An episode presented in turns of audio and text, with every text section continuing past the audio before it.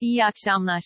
Ödemeler dengesi verileri açıklandı. Türkiye Cumhuriyet Merkez Bankası (TCMB) tarafından Ocak 2021 dönemine ilişkin ödemeler dengesi verileri açıklandı. Cari işlemler açığı geçen yılın Ocak ayına göre 166 milyon dolar azalarak Ocak 2021'de 1 milyar 867 milyon dolara geriledi. Bunun sonucunda 12 aylık cari işlemler açığı 36 milyar 599 milyon dolar olarak gerçekleşti.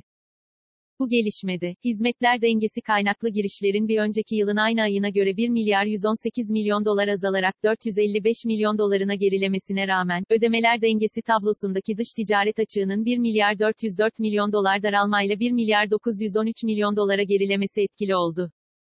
Geçen yılın Ocak ayında 3 milyar 24 milyon dolar fazla veren altın ve enerji hariç cari işlemler hesabı, bu yılın Ocak ayında 1 milyar 177 milyon dolar fazla verdi.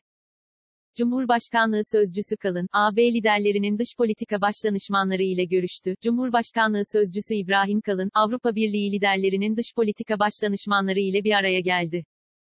İbrahim Kalın'ın başkanlığında Dışişleri Bakan Yardımcısı ve AB Başkanı Büyükelçi Faruk Kaymakçı'nın da yer aldığı Türk heyeti, AB Konseyi Başkanı Kabine Şefi Meryem van den Heuvel, Almanya Şansölyesi Angela Merkel'in dış politika başdanışmanı Jan Hacker, Fransa Cumhurbaşkanı Emmanuel Macron'un dış politika başdanışmanı Emmanuel Bon ve AB Türkiye Delegasyonu Başkanı Büyükelçi Nikolaus Mayer-Landrat ile Cumhurbaşkanlığı Dolmabahçe ofisinde görüştü. Toplantıda, Türkiye-AB ilişkilerinde Türkiye ile AB ve AB üyesi ülkeler arasında gerçekleştirilebilecek işbirliği alanları ele alındı.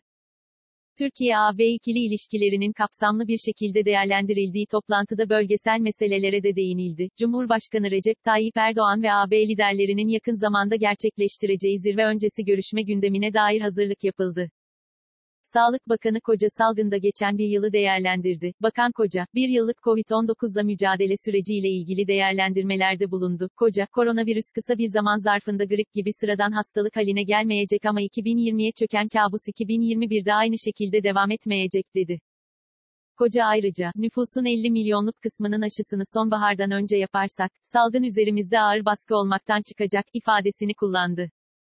Türkiye'nin yenilenebilir enerji kapasitesi 2024'e kadar %49 büyüyecek. Uluslararası Enerji Ajansı'nın Türkiye 2021 Enerji Politikası Değerlendirmesi raporuna göre, yenilenebilir enerji kapasitesi son 5 yılda %50 artan Türkiye, 2019'da en fazla yenilenebilir enerji kapasitesi oluşturan ülkeler arasında Avrupa'da 5. dünyada ise 15.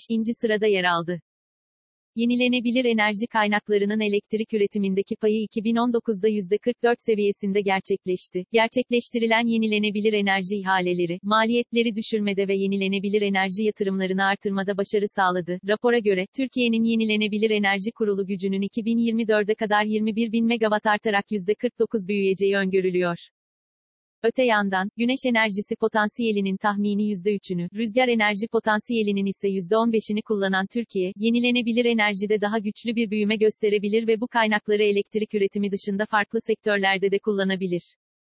JP Morgan'dan kripto para hamlesi, ABD merkezli yatırım bankası JP Morgan, kripto para bağlantılı hisseleri kapsayan yatırım aracı oluşturdu. Şirketten yapılan açıklamaya göre, yapılandırılmış yatırım aracı ile kripto para bağlantılı 11 hisseye yatırım yapılacak, araç, doğrudan kripto işlemleri gerçekleştirmeyecek. Yatırım aracının yatırım yapacağı şirketler arasında MicroStrategy, Square, Riot Blockchain, Nvidia, PayPal Holdings ve Advanced Micro Devices da yer aldı. Öte yandan çık kaynaklı kripto para ve blok zincir çözümleri sağlayıcısı Komodo, Dogecoin yatırımcılarının bu kripto paraları bir aracı kurum olmadan kendi aralarında takas edebilecekleri bir platformu faaliyete geçirdiğini duyurdu. Dogedex adı verilen platformun 1 Mart'ta hayata geçtiği ve şu ana kadar 3000'den fazla indirildiği belirtilen açıklamaya göre hizmetin hem masaüstü hem de mobil uygulamalar aracılığı ile kullanılabildiği de ifade edildi. BIST 100 endeksi, günü %0,54 düşüşle 1556,49 puandan tamamladı. Saat 19 itibarıyla ABD doları 7 lira 47 kuruş, avro ise 8 lira 96 kuruştan işlem görüyor. Bugün Google'da en çok arama yapılan ilk 5 başlık şu şekilde. 1. Astor Piazzolla. 2. Masumiyet 3. bölüm izle. 3. Fahrettin Koca. 4. Bilim Kurulu toplantısı. 5. Berkin Elvan. Bugün Twitter gündemi ise şöyle. 1. Hashtag Berkin Elvan. 2. Hashtag Ali Erbaş. 3. Hashtag 128 milyar dolar nerede? 4. Hashtag Turkey Stops Covid. 5. Hayatı kaymış zavallılar.